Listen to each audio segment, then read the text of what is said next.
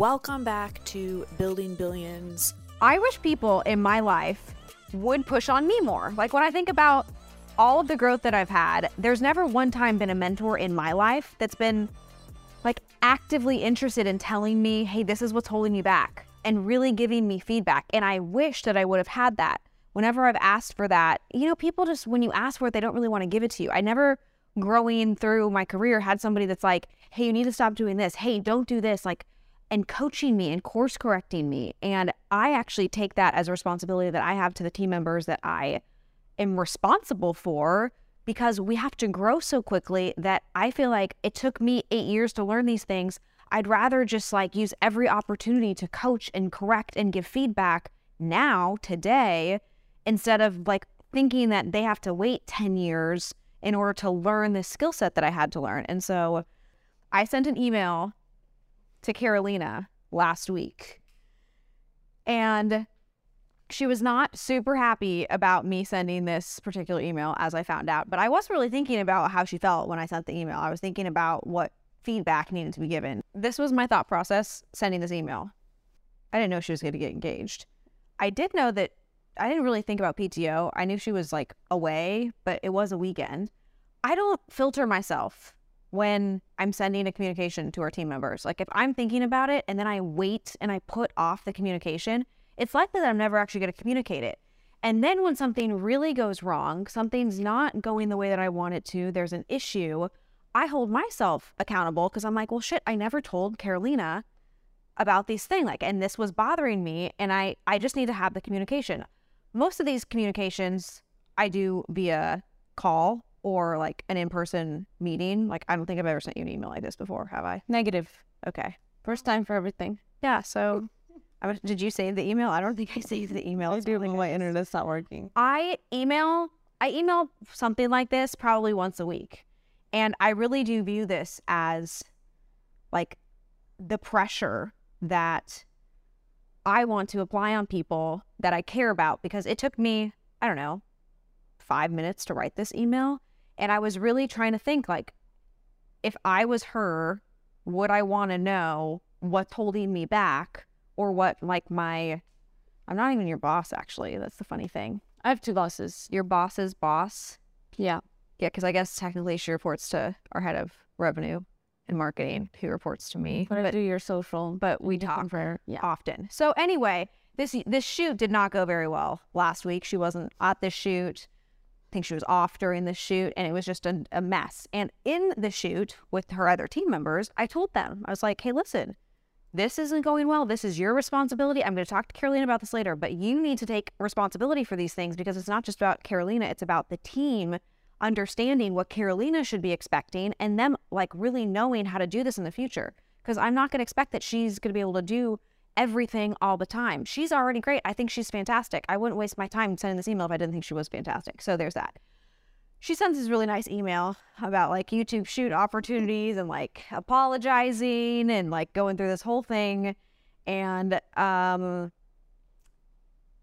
I did acknowledge it. So I think this is important. When you're writing emails like this to your team, I think it's important to acknowledge what has been said. This is my acknowledgement. Thank you for this email. Because I liked that she sent the email. It was like I could have like she could have waited. That was a good thing. They could have waited and not actually had this conversation. This is this is the email. Um, my frustration comes with not keeping the focus on content positioned to go viral and sticking with themes decided on for this channel. It's actually a YouTube content shoot. Um, the theme of my YouTube channel was supposed to be behind the scenes of building a business. I wanted to actually feel like the viewer is behind the scenes, hence what we are doing literally right now. Not only was the team late to the shoot, but the setup was like a studio. It was the opposite of behind the scenes, meaning I got there and they were like light set up and it felt like we were like, I was shooting some like educational content. And I'm like, wait a second, even if she didn't tell them that, those team members should know, hey, the con- the purpose of the YouTube channel is behind the scenes and they should be coming up with these great ideas. So I said, the topics need to be rethought.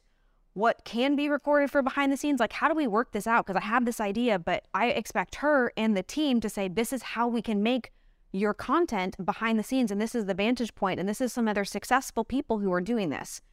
Um, there's other thing about being a female entrepreneur that I was like not excited about. She really wants to be a girl boss. I do not want to be a girl boss. I do not want the angle of this content to be like leaders for women, like how to grow a business for women. I just, we're just talking about how you grow a business. Um, on the sloppy piece, oh yeah, did I, I did I call your stuff sloppy? Oh, you said it was sloppy. On the sloppy piece, my clarification is that it doesn't feel cohesive. Look at the ones that perform versus the one that don't. What are the differences? And then I pulled it, picked out two different things that really felt inconsistent. Then this is, I think, where it got more clarified, which is when I said I sent a separate email because I waited three minutes. I waited three minutes to send this next email because I was like, wait a second, I'm not done. Additionally, I expect that you and the team are YouTube natives. This platform needs to be studied and learned if we are going to grow. Who is actually paying attention to other accounts, learning what's what they're doing to grow, and making recommendations? The team needs to be transitioned from doers to professionals who own their craft. I recommend all of them reread the book Sell or Be Sold. It's a Grant Cardone book called Sell or Be Sold. It's freaking fantastic. Starting with you, your lack of consistency is your kryptonite. What happened to daily reports? If I'm not writing you, you slip back into not sharing the data or being proactive. I need you to take your craft as seriously as I take mine. You have unending potential. This is where it like gets positive, right? I'm not just like harping on her in an email, but the consistency and discipline of doing the things that you're going to say you do hold you back. I thought this was a really nice email. Like Carolina, did you cry? um, It's fine. but I like I'm actually good with it. Like it doesn't bother me that she cried. I think that that's a good thing. And somebody in the comments you can say like I'm a total bitch. I'm good with that because I believe that if she takes this to heart, she is going to advance to the next level so quickly. And if she doesn't take this to heart and it stops her or she's emotional or she resigns or she's like I can't believe Natalie sent that, then she's not the right person. And that's just the reality because I want the person, like my intention here is, hey, I want you and the team to be so good, like to be the best, to be as good in your craft as I am in my craft. I, can't, I take my craft very seriously. I take what I do very seriously. And I know what her goals are. I know what her aspirations are. And I, I know she can be just as good, if not better than me, in a shorter amount of time. But it's going to take me saying, you have to do these things, and this is what's holding you back. So we had this moment, and To be fair, like 10 minutes after the email sent, we were texting and exchanging. So uh huh. I just thought everything was normal. But yeah. And for anybody who works very closely with Natalie or with a boss, like if you're actually committed to your goals, your boss wouldn't pay attention to you if it wasn't for your potential. Mm-hmm. So that's just the biggest thing I could say. Like if you were to just ignore it, you could just replace me and it's mm-hmm. that's easier for you than taking the time to write it. So mm-hmm. that's how I looked at it after 24 hours and a couple of tears, but it's all good. The tears were not ideal. the tear tears were never my goal. Natalie has also made me cry tears of joy multiple times. So That's great. it's true. That's great.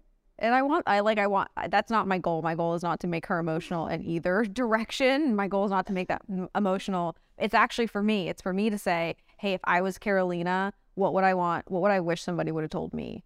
And if I take that approach with the way that I communicate with my team members at every level, people talk about transparency. Like I'm radically transparent. You know where you stand with me. And I know that she knows when we're good, we're good. She also knows if I have an issue, she's not worrying like late at night, oh, is Natalie frustrated with me or am I doing something wrong? She would know. Like she knew that day I was frustrated. But that doesn't change how I feel about her. That doesn't change what I think of her. But I do have a commitment and responsibility because she told me what her goals are to actually help her get there. And if I don't say these things and I just take the easy way out, which is what so many business owners do, you have to stop doing this if you really want to scale a team and build a business. Because what most people do is they don't want to say those things. And they're like, oh, well, Carolina is already handling so much. She's already doing all of these great things, which she is. She's phenomenal at what she does. But if she doesn't address these things, she's going to stay phenomenal at doing the thing that she's doing when she's already told me, I don't want to be doing this. I want to be doing the next thing. Okay, well, let, like, game on. Let's have you do this next thing. But if you're telling me you want that, you're not that yet. So what do you have to do in order to become that?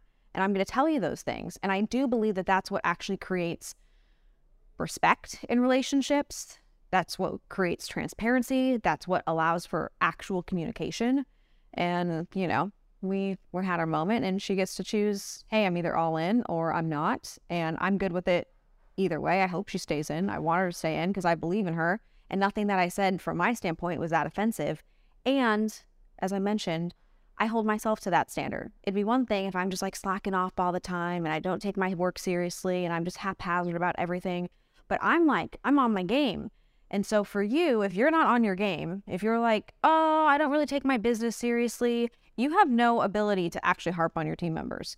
They're not going to take you seriously.